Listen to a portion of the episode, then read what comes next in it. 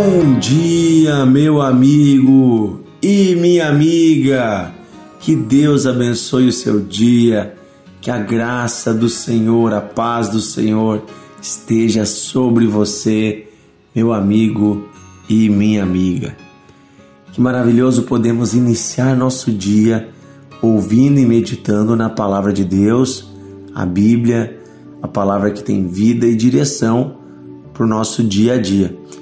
Hoje vamos meditar na carta de Paulo aos Hebreus, capítulo 11, no versículo 4 em diante. Na verdade, vamos ler apenas o, o versículo 4. Diz assim: Pela fé, Abel ofereceu a Deus mais excelente sacrifício do que Caim, pelo qual obteve testemunho de ser justo tendo a aprovação de Deus quanto às suas ofertas. Por meio dela também, depois de morto, ainda fala.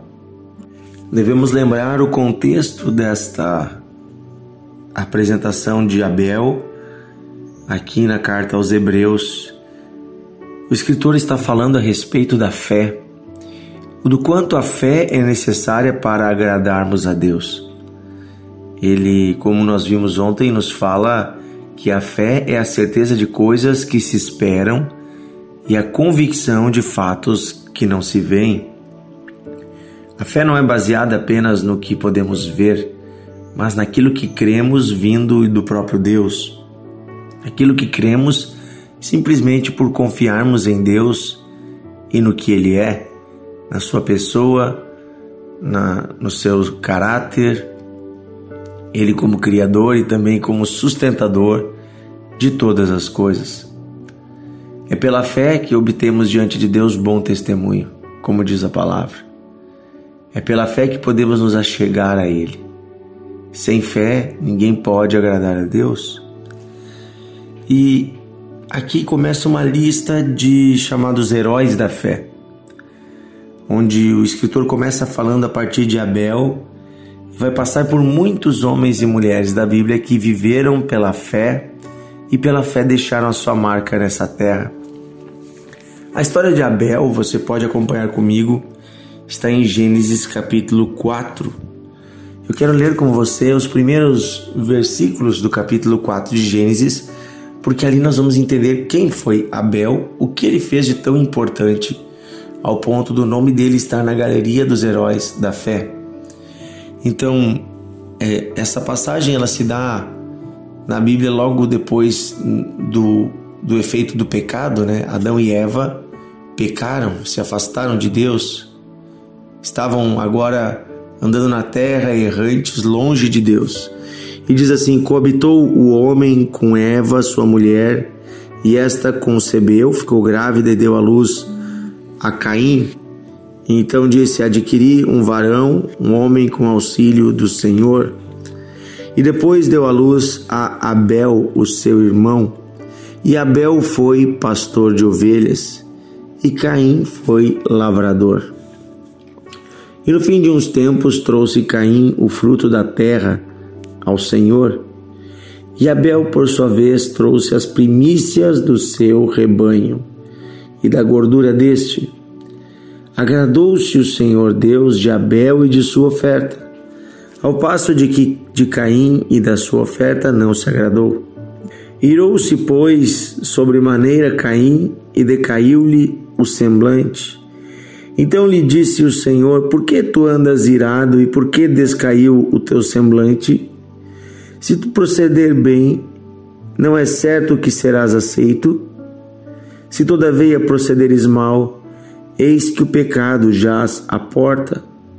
O seu desejo será contra ti, mas cabe a ti dominá-lo. Disse Caim a Abel, o seu irmão: Vamos ao campo. E estando eles no campo, sucedeu que se levantou Caim contra Abel, o seu irmão, e o matou.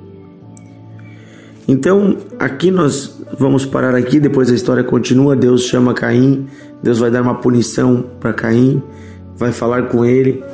Esta, esta passagem nos conta muitas coisas, nos fala sobre muitas coisas. Então, primeiro o contexto, né? Os dois foram gerados por Adão e Eva, aquele casal que agora não estava mais num paraíso, não estava mais na presença gloriosa de Deus, havia decaído no pecado. Por conta do pecado, a humanidade toda foi afetada, a começar por esses dois filhos. O Caim e o Abel foram afetados pelo pecado. Uma coisa que o pecado nos torna é egoístas, egocêntricos. E um dos frutos que nós vamos ver é a ira, né, no coração de Caim. Quando ele percebe que Deus não se agrada tanto dele, ele fica com ciúmes e com ira. Ao invés de buscar aprender a, a melhorar, ele fica com ira do seu irmão. Surge ali uma espécie de competição entre eles, de quem iria agradar a Deus. Caim oferece algo corriqueiro, pega um fruto da terra, diz que nem foi dos melhores frutos, ele pegou um fruto da terra e ofereceu ao Senhor. Um pouco do seu trabalho, ele foi lá, recolheu da terra e ofereceu. Já Abel ofereceu o melhor do seu gado e sacrificou o melhor do seu gado ao Senhor. E aqui tem duas coisas que agradam a Deus. Primeira coisa, que a gente dê o nosso melhor para Ele, porque tudo vem de Deus. Mas Deus merece o melhor. Deus não merece migalhas. Deus merece o melhor. E a segunda coisa, que é o motivo principal pelo qual Deus se agradou da oferta de, de Caim e não da oferta de Abel. A oferta de Caim era um sacrifício de sangue. E a Bíblia fala que sem derramamento de sangue não há remissão de pecados.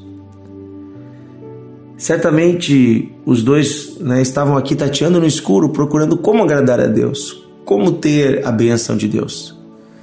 Certamente Abel lembrou da história que seu pai e sua mãe lhe contavam, de quando eles pecaram, o primeiro pecado lá no jardim, o que Deus fez para cobrir a nudez deles, Deus sacrificou um animal. Deus fez uma roupa de pele de animais, ou seja, Deus teve que sacrificar animais, derramar sangue de animais para cobrir a nudez de Adão e Eva. Certamente pensando nisso, Abel pensou: o sacrifício que agrada a Deus inclui sangue. Para que os meus pecados sejam per perdoados, é necessário que alguém morra então esse animal vai morrer no meu lugar, no lugar dos meus pecados. Ele entendeu que o preço do pecado era a morte. E ele ofereceu diante de Deus um sangue inocente, o sangue de um animal, já prefigurando o sangue inocente de Jesus Cristo, que na plenitude dos tempos viria para agora não perdoar o pecado apenas de um homem, mas de toda a humanidade que por meio da fé se achega a Deus.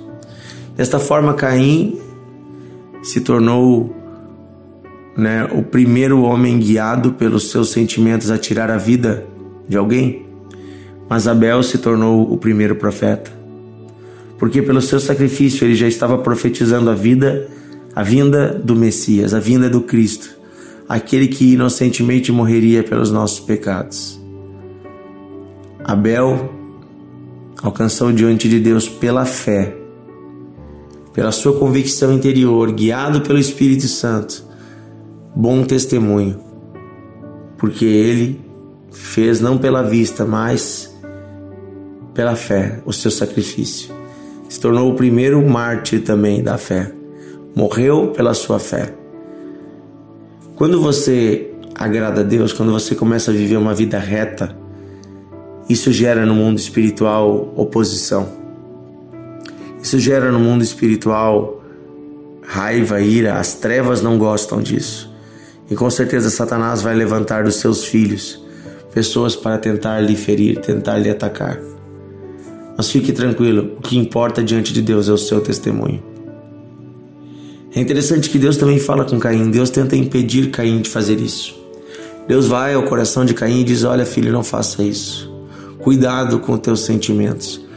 Olha, o pecado está à porta. Cabe a ti dominá-lo. Domine os seus sentimentos, serão, senão eles serão contra você. Isso também nos fala que Deus, mesmo quando nós estamos distantes, mesmo quando nós estamos andando no caminho torto, mesmo o maior dos pecadores, tem a voz do Espírito Santo no seu coração dizendo: não faça isso. Deus ele não impediu Caim de matar Abel. Isso mostra de que forma Deus age sobre a humanidade. Na grande maioria das vezes, Deus deixa o homem seguir o seu caminho e depois ele traz o juízo. Mas enquanto o homem está seguindo seu caminho, Deus trabalha no coração do homem pelo convencimento. Deus não tira de nós o livre-arbítrio, Deus não tira de nós nem mesmo o desejo e nem a capacidade para fazer o mal ou para fazer o bem. Mas Ele fala aos nossos corações, nos guiando para o caminho do bem. Que eu e você possamos ouvir a voz do Espírito Santo em nosso coração hoje e todos os dias, escolhendo o caminho do bem, escolhendo o caminho de agradar a Deus possamos sacrificar os nossos próprios corações. Algumas pessoas dizem: ah, hoje em dia não é necessário mais sacrifício, porque Jesus já morreu numa cruz. Realmente, sacrifício nenhum mais físico é necessário. Não é mais necessário nenhum animal morrer, nenhuma pessoa morrer fisicamente. Mas Jesus disse uma coisa: é necessário sacrificarmos o nosso coração diante de Deus. Quando ele diz: quem quiser me seguir, tome a sua cruz, negue-se a si mesmo e me siga. Ele está dizendo que é necessário que nós venhamos a morrer para o nosso egoísmo, morrer para nós mesmos, morrer para os nossos sonhos pessoais, para que possamos viver os sonhos de Deus. Amém? Que tenhamos um coração como o de Abel, um coração que entrega o melhor para Deus, um coração disposto a passar por injúrias e por ofensas sem se importar com isso, se o que importa é agradar a Deus. Pai querido, nós te agradecemos pelo testemunho de Abel e pelo sangue de Cristo que já foi derramado por nós na cruz. Agradecemos porque o Senhor nos ama. Agradecemos porque o Senhor fala com o seu espírito ao nosso coração. Continua falando, Senhor. Nós nos arrependemos por todas as vezes que não ouvimos a tua voz ou que, como Caim, fizemos de conta que não ouvimos a tua voz. Queremos hoje, Senhor, seguir o exemplo de Abel, viver pela fé, não importando o que os outros pensam de nós. Queremos viver para o teu agrado. Queremos sacrificar hoje na tua presença os nossos corações. Sacrificar nossos desejos maus, nossas impurezas. Queremos, Pai, a partir de hoje, viver uma vida de entrega ao Senhor te agradecemos por tudo, Senhor. Entregamos esse dia em tuas mãos. Pedimos a tua graça, tua bênção sobre o nosso trabalho, sobre a nossa casa, sobre tudo que vamos fazer. Que o Senhor guie o nosso dia. Pedimos isso, Pai, em nome de Jesus. Amém. Amém. Que Deus abençoe você, meu amigo e minha amiga. Amanhã estamos juntos para mais um devocional de fé. Compartilhe com seus amigos, convide para entrar no grupo. Que Deus abençoe a sua vida.